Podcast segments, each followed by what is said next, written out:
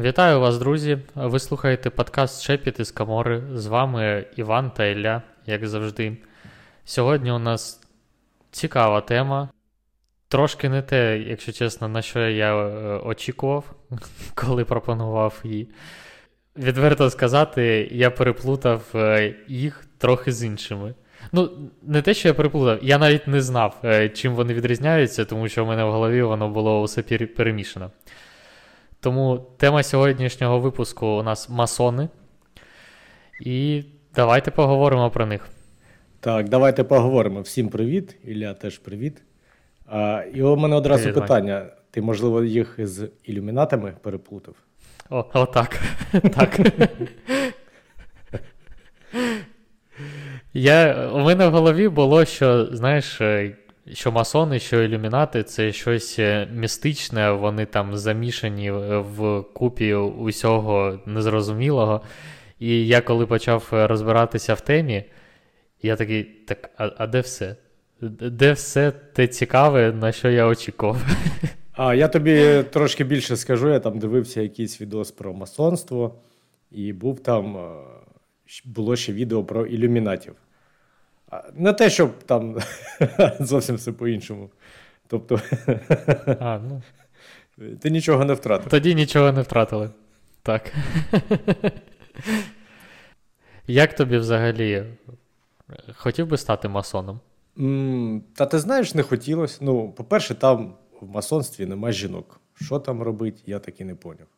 Це ж неправда.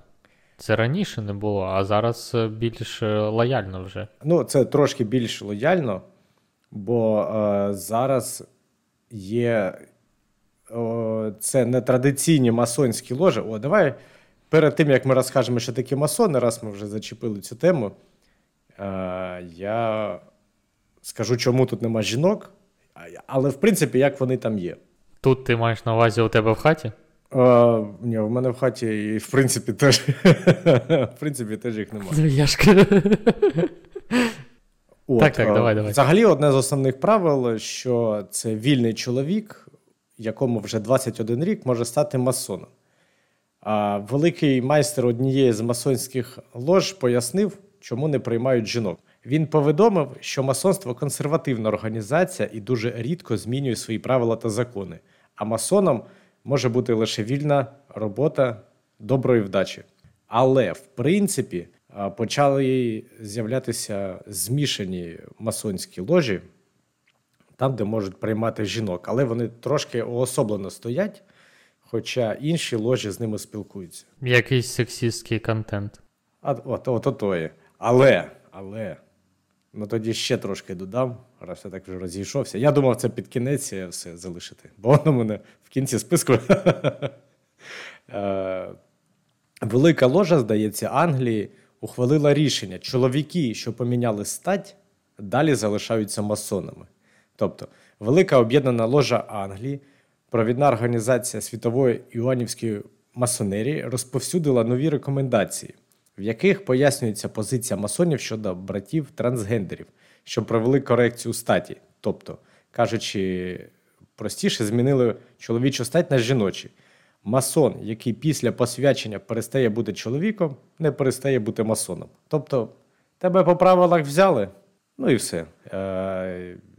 Типа, більше проблем не будеш мати. Ти іспиталку пройшов? Так, іспиталку пройшов і все нормально.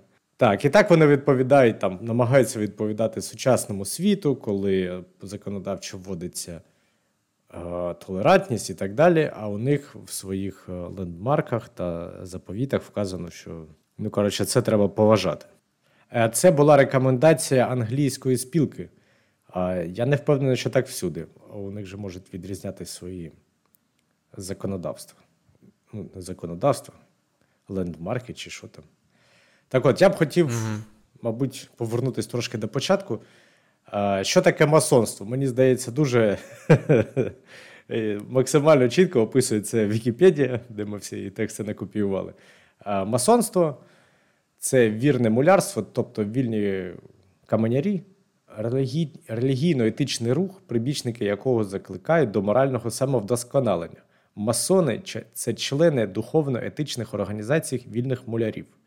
Тобто він був давно сформований, потихеньку, коли люди дуже довго працювали на одній роботі, я так розумію. І багато хто думає, що масони володіють світом, багато теорій заколотів якихось, змов, але це, мабуть, йде від закритості цього руху і його прибічників. Слухай, от ти кажеш, що масони – це вільні муляри. Я чув, що іноді їх називають каменярами. Це також правильно чи ні? Думаю, так. Ну, це, я так розумію, муляр і каменяр – це синоніми. Просто муляр – не дуже звичне слово, але дуже багато його зустрічав в українських джерелах. Так, я думав, що муляр – це той, хто працює з фарбами, чи якось так. Я думав, там маляр. Знаєш, там обліцовку якусь, щось маськає з цементу. Думав, це муляр, ні? Я думав, що це маляр. Я не знаю, як маляр українською, якщо чесно. Та хто його знає, коротше. Не можу сказати достоменно. Ось і розібралися. До речі, якщо ви хочете стати масоном, можна...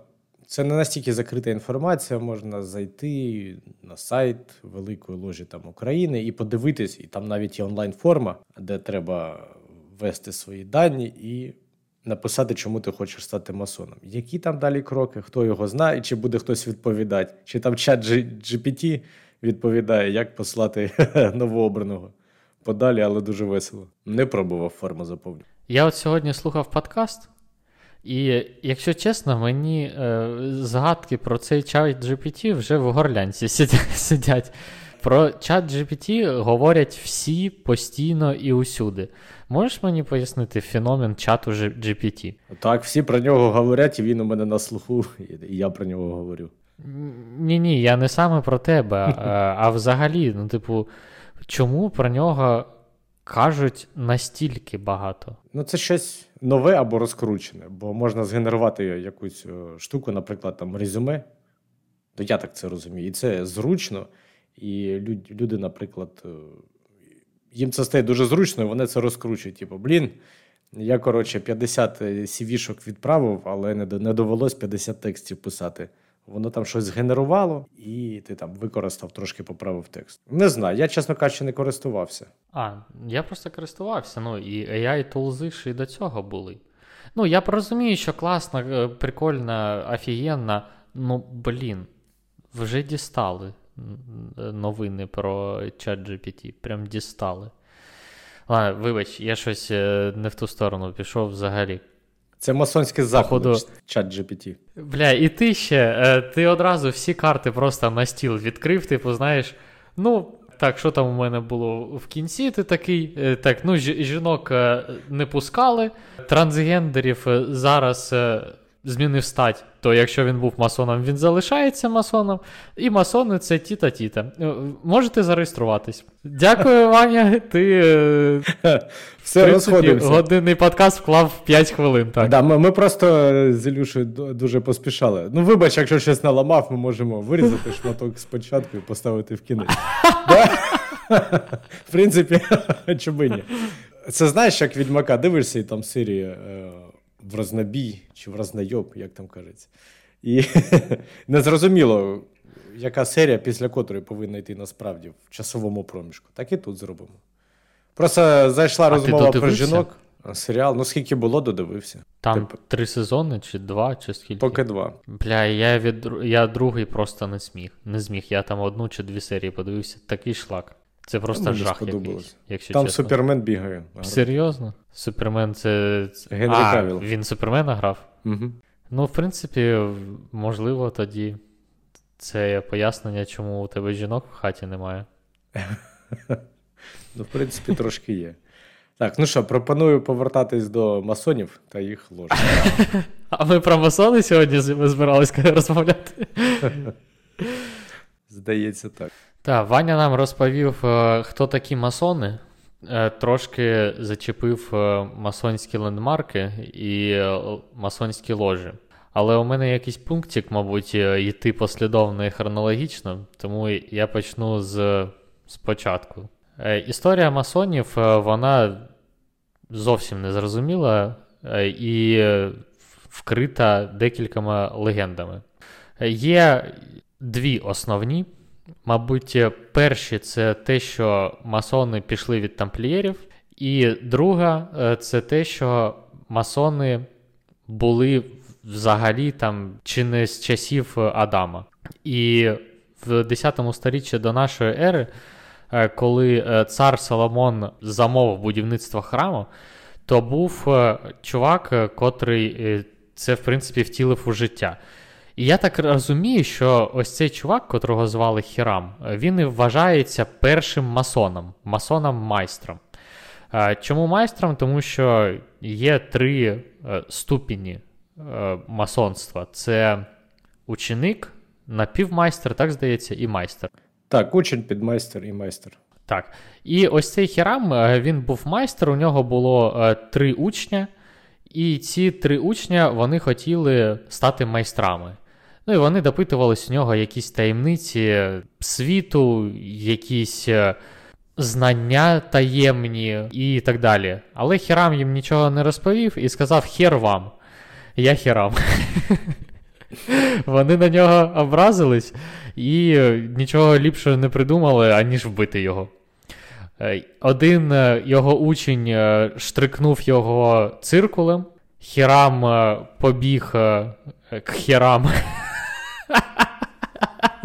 з цього храму на вихід.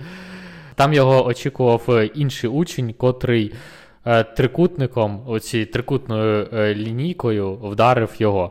Це був другий удар, Хірам побіг на інший вихід, і там був третій учень, котрий вдарив його дерев'яним молотком і вбив. Ось це вважається легендою, ледве не сакральною в масонських кругах. І потім цього Хірама вони поховали подалі від цього храму, наскільки я розумію, щоб його ніхто не знайшов. Але цар Соломон все одно сказав розшукати, і знайшли могилу. На могилі була встромлена гілка акації. Таким чином, циркуль, це трикутна лінійка, і гілка акації, вони вважаються символами масонства. Дуже часто зображується трикутна лінійка, циркуль, ну вони як утворюють умовний ромб, неправильний, і по центру буква G. Буква G, ніхто не знає достовірно, що вона означає, це чи Бог, чи геометрія. Ну, тож... У мене якось просто так. Дуже багато уяви, я там уявив собі неподобство. З ножицями пов'язано? Так, да, з ромбом і буквою G. Так, і це все на рівні легенд, мабуть. Тому що, ну, звісно, ніяких підтверджень немає.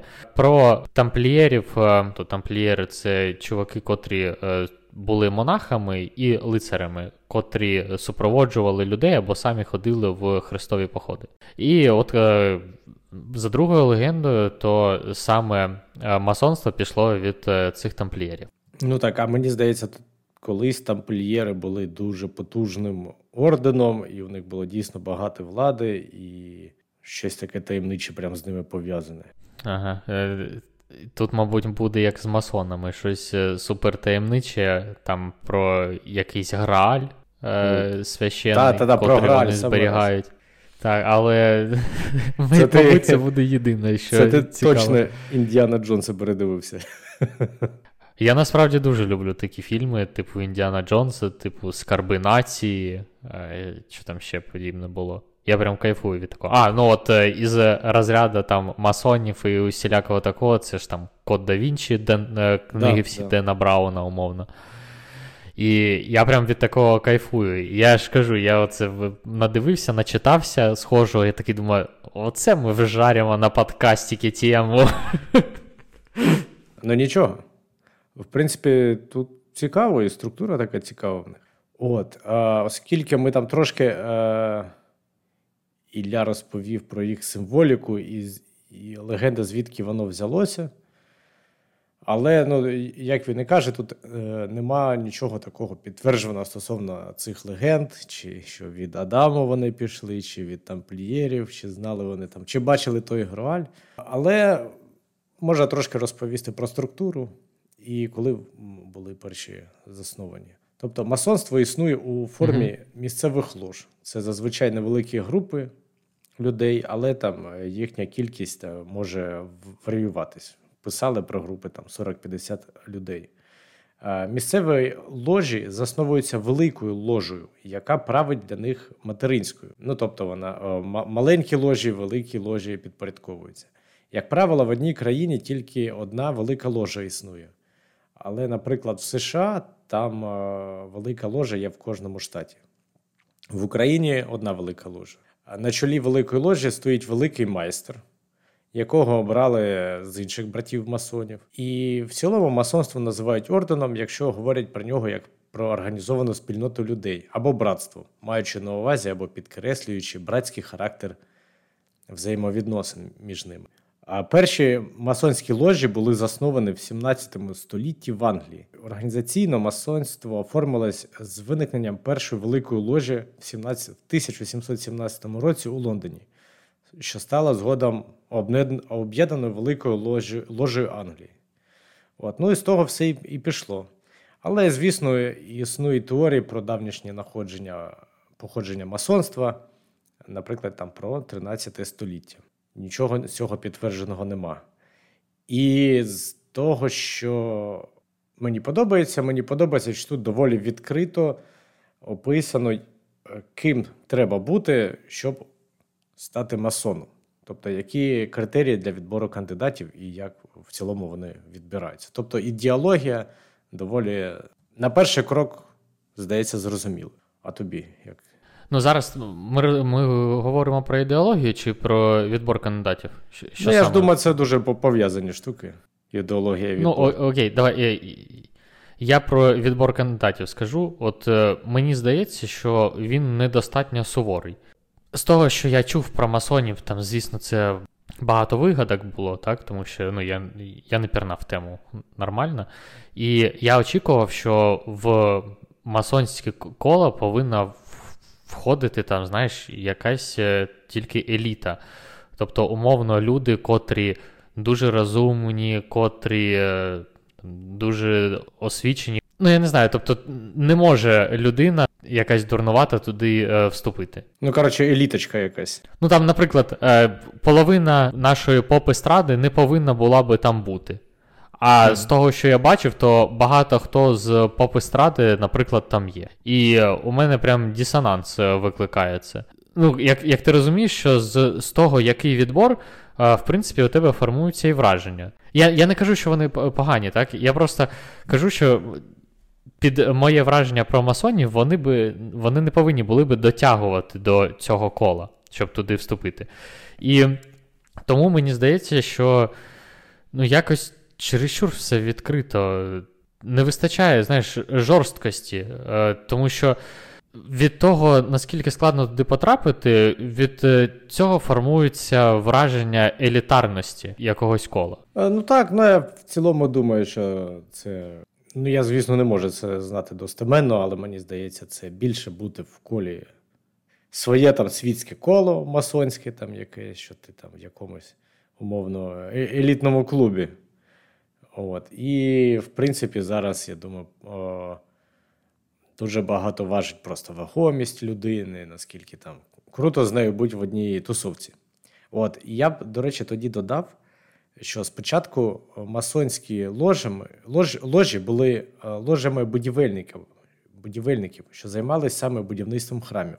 Прям так і переводиться назва масонів. А з часом, поряд зі справжніми будівельниками, так званими операційними масонами, в ложах почали з'являтися люди, як безпосередньо, які не зводили церковні будівлі, але мали на меті будівництво духовного символічного храму. Їх стали називати спекулятивними. Також є дослідницька якась ложа, або ложі, які вивчають історію масонів і так далі, і так далі. Тобто, початково це були суто каменярі, А потім почались додавати всі люди, які мають на меті те, чого прагнуть, умовно, масони. Угу. Ну так, я от не знаю, зараз якщо людина є будівельник і входить в масонську ложу, то він спекулятивний чи операційний масон? Операційний. Будує храм. Будує храм. Тоді операційний? Думаю, так. Да. Якщо це термін взагалі зараз там використовується дуже сильно.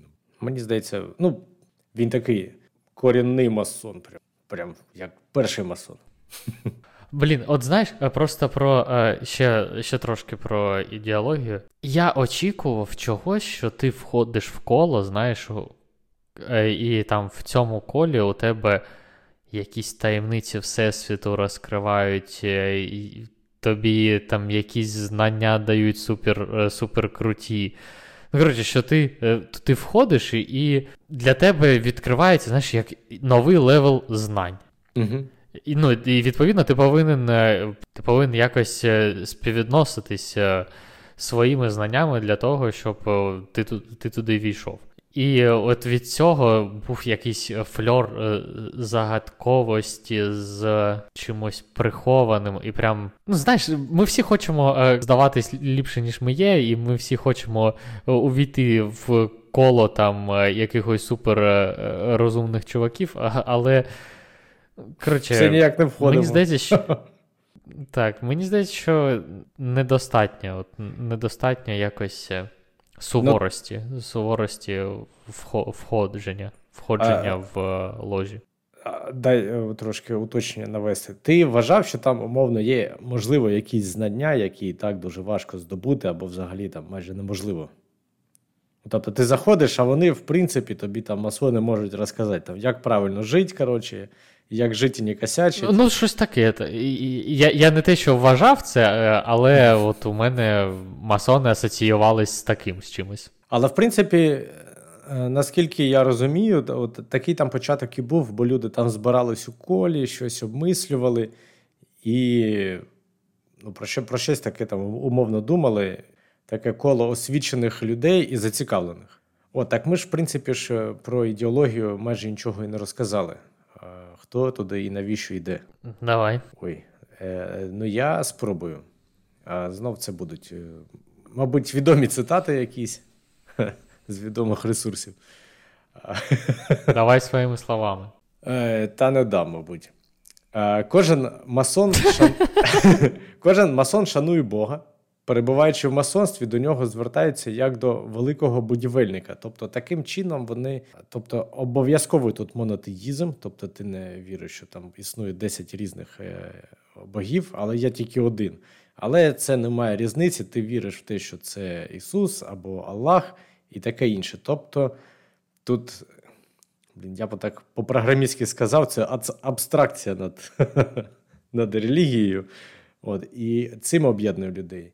Також пишуть, що дискусії по релігійних і політичних питань викличаються на самих масонських зборах. От я таке тільки в Вікіпедії прочитав, може ще десь в кількох ресурсах, але все-таки чув думку, що, в принципі, може на самих зборах, які там фіксуються, це і виключається, але все одно, я думаю, в колі спілкування, наприклад, політика і влада, не могла виключитись серед масонів.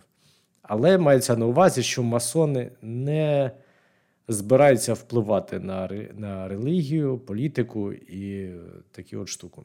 От. Я це трошки не так зрозумів. Я це зрозумів, що масони не намагаються перевчити інших масонів і переконати в своїх переконаннях.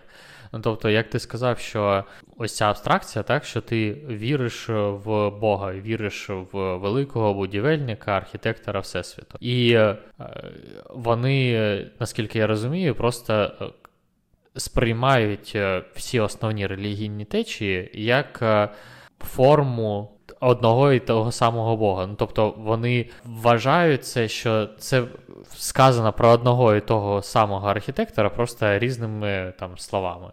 Це я так розумію. І тому вони просто навіть не бачать сенсу в тому, щоб на цю тему дискутувати.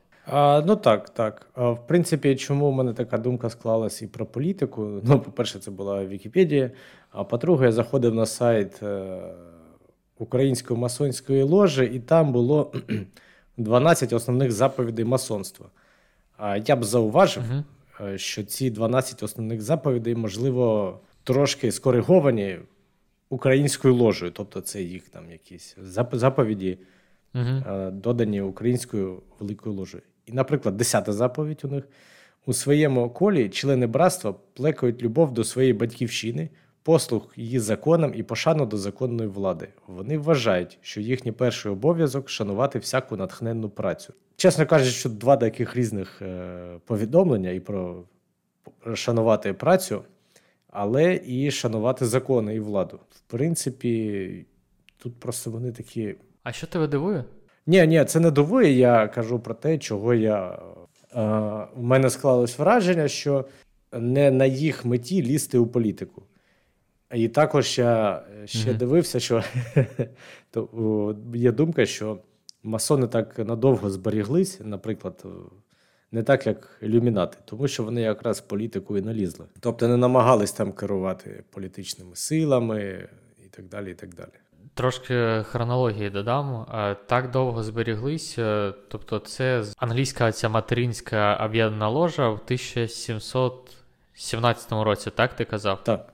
Ну, тобто ми будемо, мабуть, відштовхуватись від цих дат, тому що немає підтвердження іншого.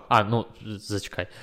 Є ще якісь там записи в Шотландії, здається, про зібрання ложі, котрі були наприкінці 16-го сторіччя, якщо я не помиляюсь. Можна казати, що кінець 16-го сторіччя нехай буде 1600 рік, і ось до наших днів. Це 500 років майже.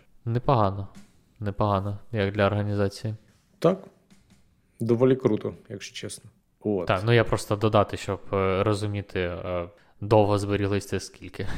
Ну так, да. В принципі, суттєво додав. Так от, вимога до кандидатів така. Основні вимоги випливають із загальних принципів руху. Кандидат підтверджує віру в Бога, вище буття. Кандидат повинен бути зрілого віку, у більшості великих лож світу не менше 21 року. І прийняти рішення стати масоном з власної волі. Мати гарну репутацію, не мати проблем з громадським законом, тобто бути вільним і доброї слави, як там і написано. Давай пройдемось по вимогам ще. Там ще наче було таке, що ти повинен отримати рекомендацію від інших масонів.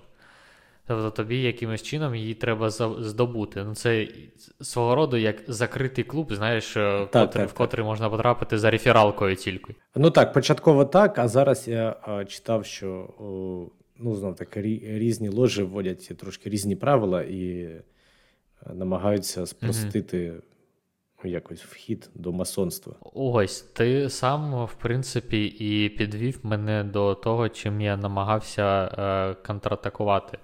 Тобто ти кажеш, що всі ложі мають свої правила, і вони, в принципі, різні. І я під час того, як штрудував цей матеріал, я бачив дійсно ложі, котрі є там тільки жіночі, або в котрі входять, здається, і жінки, і чоловіки. Наскільки я зрозумів, тут є таке умовно стандартне масонство, і є якісь там інші масонства, наприклад, змішане масонське ложе.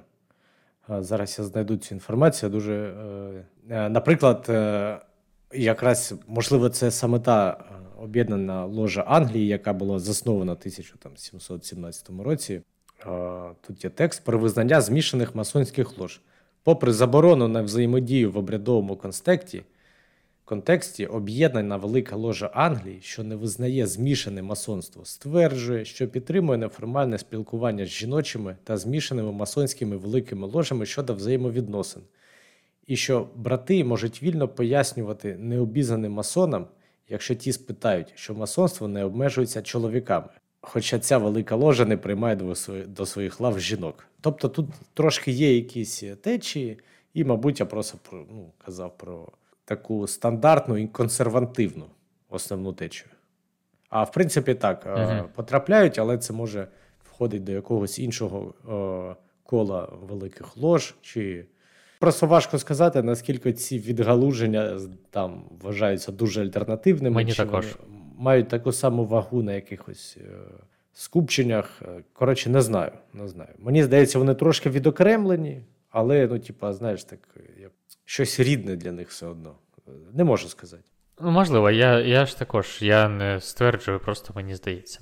Так, але в принципі так, ти правий, що можна стати, і жінка може також стати масоном, і просто це буде якась не сама класична, умовно, альтернативна масонська ложа. Змішана, так би мовити, називається. З приводу ідеології ще, ти кажеш, ідеологія в тому, що вони вірять в Бога, правильно? Це так. Перше. Що окрім цього? Чим вони визначаються? Прагнення самовдосконаленості, прагнення самовдосконалення і бути, боже, як же це воно звучить, ровним і не косячить. Тобто бути вільним і, забув цей фразеологізм, вільним і доброї слави. А який сенс вступати в масонство? Ну, ти вільний, доброї слави, ти віриш в Бога. Що тобі дає вступ? Ну, мені здається, це коло спілкування людей, які прагнуть самовдосконалення світу, які спілкуються на всякі теми, а на що жити і так далі. О, я, до речі, зараз прочитаю. У мене є слово великого майстра масонства України. І тут, мені здається, є маленька відповідь, для чого це. Давай. Масонами стають люди-шукачі, які вже перебувають на певному рівні самовдосконалення. Ті, хто усвідомив, що самотужки не обтисати камінь свого духу до ідеальних форм. Це вимагає вільного вибору, адже заважає щоденна біганина, багато часу йде на сім'ю та на заробляння грошей. В якийсь момент серед ночі чи досвіта тебе відвідує думка. Ще так 5 років, ще 10, а потім що? Навіщо я живу? З цієї думки починається дорога до дверей нашого храму. Є серед шукачів апріорі вільні й невгомонні натури, митці. І є ті, кого в світському світі називають впливовими людьми. Але хто такі впливові люди? Особи енергійні, спрямовані на досягнення мети, діяльні, які самі шукають засобів осягнення цілі. Вони багато працюють, багато досягають, але й багато разів розчаровуються. Поступово приходить розуміння недосконалості світу, точніше, себе в ньому, стосунків між людьми. Вони шукають відповіді на вічні запитання в філософії, релігії, науці, а деякі приходять до нас. От це я там другу частину його листа прочитав. І, мабуть, вона мені подобається. Да, доволі непогано сказано. І, мабуть, трошки воно описує, навіщо. Але мені здається, що це ще й якась тусовка. Це, як знаєш, навчатися в Гарварді, це, ну, я чув таку думку, це не тільки отримати гарні знання, але й класні знайомства. Ти, умовно, вчився з майбутнім там білим гейтсом, ну, і можеш у нього зайняти не 100 гривень, там, да, а 100 тисяч доларів. Ну, я умовно. Або якісь зв'язки круті. З білим гейтсом, котрий кинув універ. Я теж кинув універ. На першому курсі, здається. Я трошки пізніше, тому я не такий успішний. От, і мені здається, що, в принципі, сам посил відповідає всьому тому, що я читав про масонство. Ну, а все-таки і тусовка. Можливо. А можливо, ні. Ти сказав про самовдосконалення, так? Чи щось подібне. Так. І от це корелюється. У них є ступені, як я, і ти вже зазначали. І це 3 ступені. Перша ступінь – це учень, друга ступінь – це напівмайстер, чи як ти там казав це? Не напівмайстер, підмайстер. Підмайстер, так. Друга ступінь – це підмайстер, і третя ступінь – це майстер. І от, відповідно до цих ступенів, вони занурюють в різні теми, можна так, мабуть, сказати. На першому ступені вони здебільшого звертають увагу на необхідність поглибленого самопізнання, там, саморозвитку, самовдосконалення і роботи над собою. Тобто це тим, чим повинні займатися учні здебільшого. Тобто поки ти це не опановуєш, ти не можеш стати підмайстром. Тому що друга ступінь підмайстер – ти вже звертаєш увагу на навколишній світ.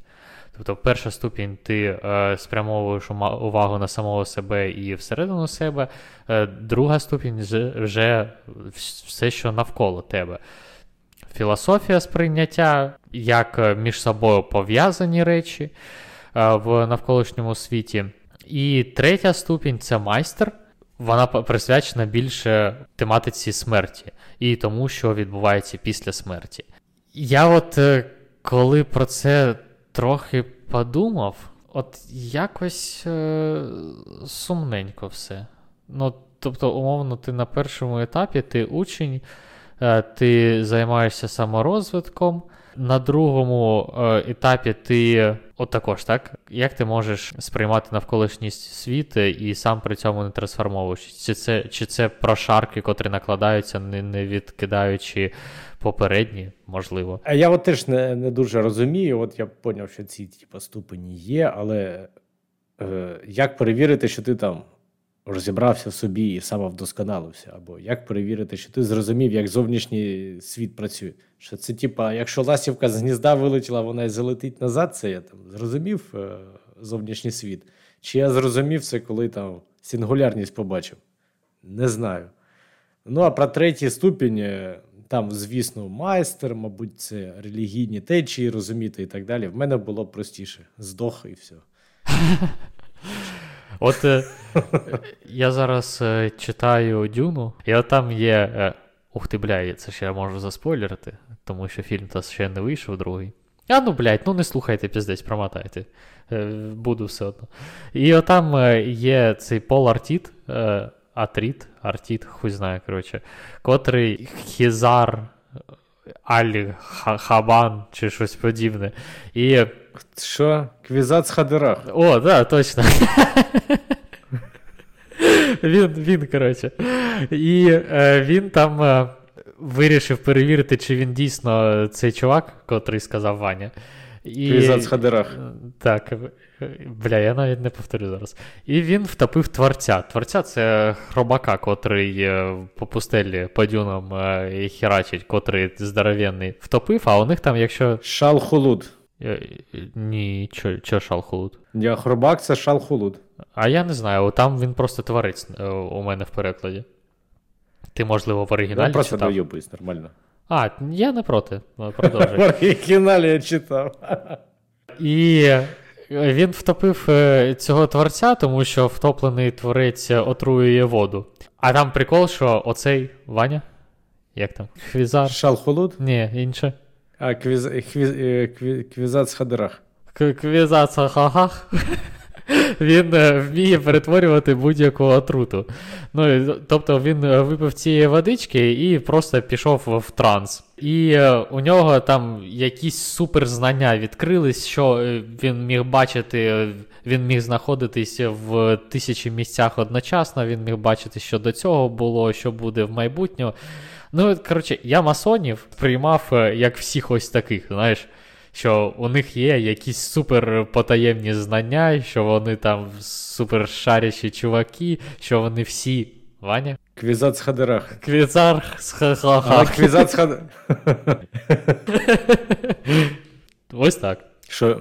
Ну, коротше, все-таки ти був про них... Краще до них ставився, ніж вони є. Ну, вони були... культивовані Деном Брауном. Да, до речі, ілюмінати, мені здається, також. Тільки в іншій книзі. Я, якщо чесно, не пам'ятаю. У нього там, ну, у нього ж в серії їх 3, так? Як там, Код да Вінчі. А, ні, 4. Код да Вінчі. Друга і третя. Так. Код да Вінчі, Ангели і демони, Втрачений символ та Інферно. І я не дуже пам'ятаю, в якій там хто. І, можливо, там усюди масони або усюди ілюмінати. Але от кого там плеєрів не було. Мені здається, вони трошки засвітилися в Коді да Вінчі, але це єдина книга, яку я читав. Тамплієри? Так, да, ну... Навіть не зважаю, я так давно я читав, що не пам'ятаю. Я також в універі. Слухай, якщо ти от зараз думаєш, бля, я так давно в універі це ж я старий, ну, автоматично ці думки тебе приводять до думок про смерть. Це ти якось можеш вже корелювати з якоюсь ступінню масонства? Да я майстер. Майстер думок про смерть. От. А взагалі, от я думаю, наприклад, був непоганий приклад, що живе собі король десь в Британії, а тут його нащадок, оп, і записався в орден масонів. І король такий думає, нічого собі, а що вони там роблять? А у них там свій статут, а у них своя таємниця, тобто таємниця обрядів, щоб ніхто не знав, як воно проводиться, щоб, типа, знаєш, свій братан, знаєш, як там поздоровкатись, кулачок зверху, знизу стукнувся, там, пальці скрутив, типа, все, свій на райчику, там, знаєш, як воно все працює. Ага. І звідси витікали всякі теорії змов, що це щось таємниче, і це людей лякало. І так, мабуть, завжди було. Так. Ти, до речі, щось розкажеш щось про теорії змови, може, якийсь там цікавий знайшов? Так, насправді, масонство дуже вкрито усілякими теоріями змов. Ну, я думаю, що ми всі чули про стандартну теорію змов про те, що всі політики там усього світу, вони нічим не керують, а є там якісь сірі кардинали, так, котрі десь там приховані і котрі керують всесвітом. Я думаю, що тут нічого цікавого немає, тому що про цю чуш всі чули. Ну, а те, що я сказав, що чуш, і так зрозуміло моє відношення до цього. Є плюс-мінус такі, котрих я не чув, мабуть. Тобто, я не чув, що до цього відносили якось масонів. Наприклад, те, що масони, вони обманюють громадськість, і в НАСА і інших космічних агентствах також купа масонів, котрі насправді приховують, що Земля пласка. О, оце комбо просто, масони і плоскоземельщики. Та ти що, красавіка. Я знав, що тобі сподобається. Ти, здається, ми щось про плоску землю колись з тобою розмовляли. Чи у тебе там історія була, чи ти з кимось розмовляв про це? Я не пам'ятаю точно. Коротше, є люди, які, м'яко кажучи, не певні, що земля схожа на кульку. Слухай, ну, з іншої сторони... Вони думають, що це... фрізбі. З іншої сторони, їх також можна зрозуміти, так? Ну, а як ти впевнишся? Ну, в принципі, так, да, але ну, це така прям недовіра до побудови Всесвіту і бажання знайти подвійне дно, де і першого нема. Ну, як на мене. Може, воно там якраз подвійне. І, коротше, земля пласка, і там всюди масони, і ще рептилоїди зверху, коротше, всіми керують. Але, ну, я вважаю, це, як ти кажеш, чуш. До речі, про рептилоїдів є ще одна конспірологічна теорія, що людиноподібні рептилоїди стоять за таємними товариствами, такими як масони і ілюмінати. Да. Є. Щоб ти розумів, фактів тут аж ніхуя. Все, тепер після цього твоя донька не зможе послухати цей подкаст. Та я їй не буду давати. Хай прослухає про Старий Рим. Древній, як її батя. А я б хотів сказати, що змова, згідно з якою таємна каліїця юдаїзму і масонство, може там і трошки комунізму домішуть, прагне встановити якесь там всесвітнє панування. Ідея бере початок з протоколу сіонських мудреців із політичної боротьби у Франції. Але потім довели, і навіть довели у суді, що це вигадка, але думка та залишилась. Ну, коротше, всякі такі роздувались речі, або щоб якось спільного ворога знайти, або ще щось, або щоб відволікти від різних політичних проблем. Ну, як воно, якщо чесно, часто робиться. Не знаю достеменно для чого, але воно потім було спростовано, але ярлички то залишились. Mm. А виявилося, що дійсно була така теорія змови.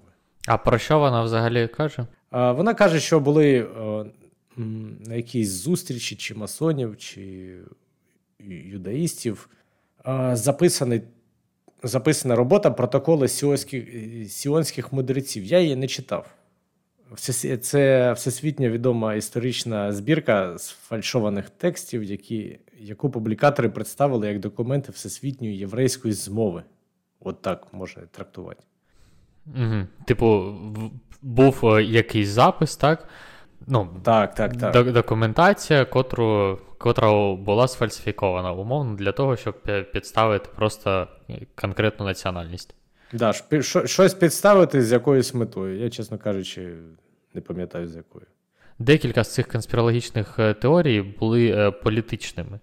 Тому що Гітлер, коли він свою ідеологію пропагував, в нього також були винні масони. Масони єврейської національності. Якщо я не помиляюсь, то комуністи також приклали до цього якусь руку потім. Ну так, теж щось чув про погане відношення Гітлера до масонів, але подробиць не знаю.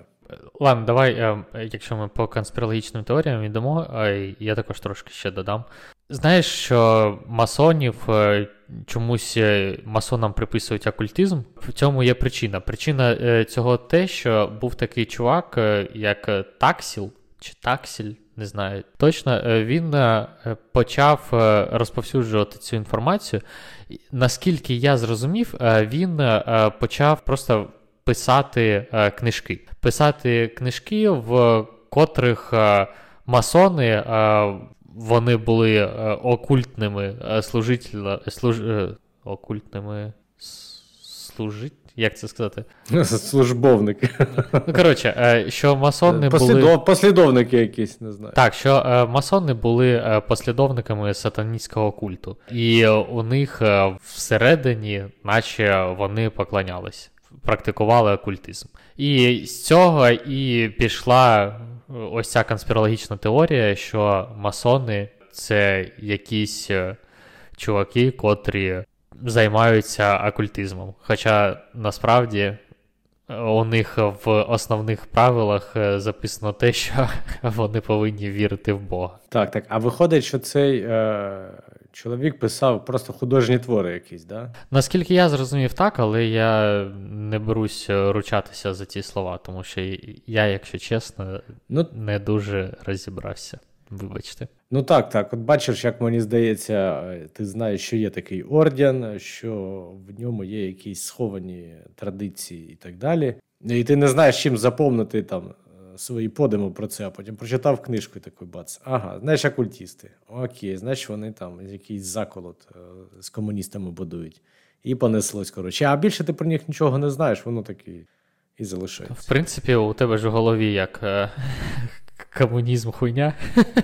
Усе лайно пов'язане з комунізмом, і так воно закладається. Але насправді так, ну, у тебе мозок, він хапається хоч за якесь пояснення і намагається заповнити прогалини. А ще трошки до ось цього окультизму. Ну, як ми казали, так, що є лендмарки свої у кожній ложі, вони можуть відрізнятися від лендмарок в іншій ложі.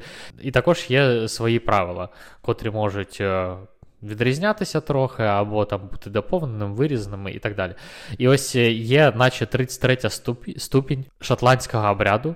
Вважається, що на цій ступені відкриваються якісь приховані знання. І коли ти ступаєш на цю 33-ю ступінь, ти входиш в організацію, таємну організацію всередині таємної організації масонства, коли ти можеш починати, типу, керувати вже там кимось або чимось. А, тобто нарешті ти стаєш тим рептилоїдом, який всім керує. Так. І ось на цьому 33-му ступені вони вже проводять окультні ритуали, вони контролюють різні посади в уряді, вони починають робити фальсифікації на різному рівні і так далі. Ось коли ти доходиш до 33-ї ступені, наче от тоді ти вже все можеш. Ось вважається, що є ще така конспірологічна теорія. Так, тобто ти доходиш до 33-ї ступені і тобі в руки дають, не знаю, ниточки, якими керувати там владами світу. Так. Прикольно, якщо так. Підеш масону тепер. 33-я ступінь. Ні. Ну, по-перше, там жінок нема. окрім альтернативних масонств. Там, мабуть, нема 33-го ступеня. А по-друге, ну там же треба вірити в Бога. Монотеїзм. А я мені просто дуже просто дасться майстер, бо я думаю, що помер і все, і нічого. Там хорбаки тебе з'їдять. І мені не буде чому вчити інших людей. Ладно, давай по символіці. По символіці? Та я не знаю, що тут додати. Мені здається, до речі, що стосовно цих теорій змов, що багато хто намагається знайти на купюрах або ще десь якісь символи дуже схожі з масонськими. Тобто там побачив циркуль, ну капець, типу 500 гривень на бумажка, а там є така пірамідка чи око, яку Сковорода написав, намалював. А, до речі, Сковорода, мені здається, масоном був. А вона схожа на всевидяче око в піраміді, яке зображено у масонів. І думаєш, ну все, якщо... Блін, дійсно ж схоже. Та може то воно і є. Ну, блін, ну малюнок. Ну, типа, ну, але ж це не означає, що, знаєш, хтось пролобіював через Центрбанк знаходження своїх логотипів на банкнотах, так що, типу, пасхалки залишати, як в гарних серіалах. Ну, це трендець. Але, в принципі, це підпитує думку про якесь там щось таке дуже таємниче і де багато влади. Ось про цей трикутник і про коло всередині трикутника. Це взагалі спочатку як символом масонства це око в трикутнику. І це називається промениста дельта. І воно наче є запозиченням з християнства, де цей символ є всевидячим оком провидіння, а трикутник символізує трійцю. І для стислого зображення часто зображують трикутника всередині от кола. І, до речі, цей символ багато зустрічається на іконах, на культових спорудах, ну і також православних навіть. А ще ось це запозичення ока, можливо, пішло з стародавніх єгиптян. Пам'ятаєш, у нас коли був подкаст про єгипетську міфологію, там було Ока-гора. Ось про Гора можете послухати в нашому подкасті про єгипетську міфологію. Ми, можливо, навіть залишимо посилання. Так, залишимо тепер. Або Ілля виріжить, і ми нічого не залишимо. Або так. З символікою у них... До символіки багато відноситься усього, що було в руках у мулярів, по суті. Це рівень, це цей касинець, це ця трикутна лінійка, якщо циркуль, кельма. Я дізнався, що таке кельма. А що таке кельма, бо я не дізнався. Кельма, Ваня, це відшліфована ось ця з двох боків, знаєш, така трикутна лопатка, котрою мацькають цемент. Зрозумів? А, типа шпатель. Ні, шпатель, це ти його в руках ось так тримаєш, і там просто такий, як трикутничок, а це ти ось так тримаєш, як праску. Зрозумів? Як праску, і воно ось така. Ви всі побачили, яка. Я поняв. Да. Так, і ось... Кельма у них – це символ зміцнення братерських зв'язків. Циркуль – це символ помірності і розсудливості. Касинець – це символ врівноваженості і примирення незмінного прагнення до досконалості з реальним досяжним – символ земного. Рівень, як ти думаєш, символ чого? Не знаю. Чогось теж досконалості. Символ рівності. І ще раз, чого? Ні, рівень – це символ рівності. Бути рівним. І висок – це символ прагнення до досконалості. Так. Да, то, коротше, вони взяли ті інструменти, які в них були, і щось, коротше, до них вигадали. Це як ми би з тобою сказали, ну, блядь, ноут – це символ досконалості, це от планшет – символ рівності. Що ми ще використовуємо? Навушники – символ чутності, що ти відчуваєш постійно, що відбувається навколо. Окуляри – символ зоркості, що ти можеш бачити в суті речі. Ну, мені здається, окуляри – символ зрячості чи зоркості. Це просто сам себе ти під'їбав тільки що. Що є? Бо не просто так, ти в них сидиш. Що є, то є. Так, і, до речі, хотілося б трохи зазначити ще відомих людей, котрі відносились до масонства або були масонами. За чутками, Іван Котляревський був масоном, і за чутками Іван Франко був масоном. Котляревський Енеїду написав, Франко Каменярів. І коли я читав, про масонів, я побачив, що Франко, можливо, був масоном. Я такий, а чи каменяри не про тих самих каменярів? Я ніде не знайшов цієї інформації взагалі. Мені хочеться вважати, що це було про них. Михайло Грушевський був масоном, кажуть. Тарас Шевченко був масоном. Кажуть. Вальтер був масоном. Моцарт, Рузвельт, Черчилль, Дарвін, Франклін, Вашингтон, Твен. Не слабо, так? В цілому непогана компанія. Угу. Я про що думав? Я коли готувався до цієї теми, я такий, Вашингтон же перший президент штатів. Вашингтон, мабуть, їх конституцію написав. І Вашингтон, мабуть, і баксики випускав. А там на баксах що? Піраміда.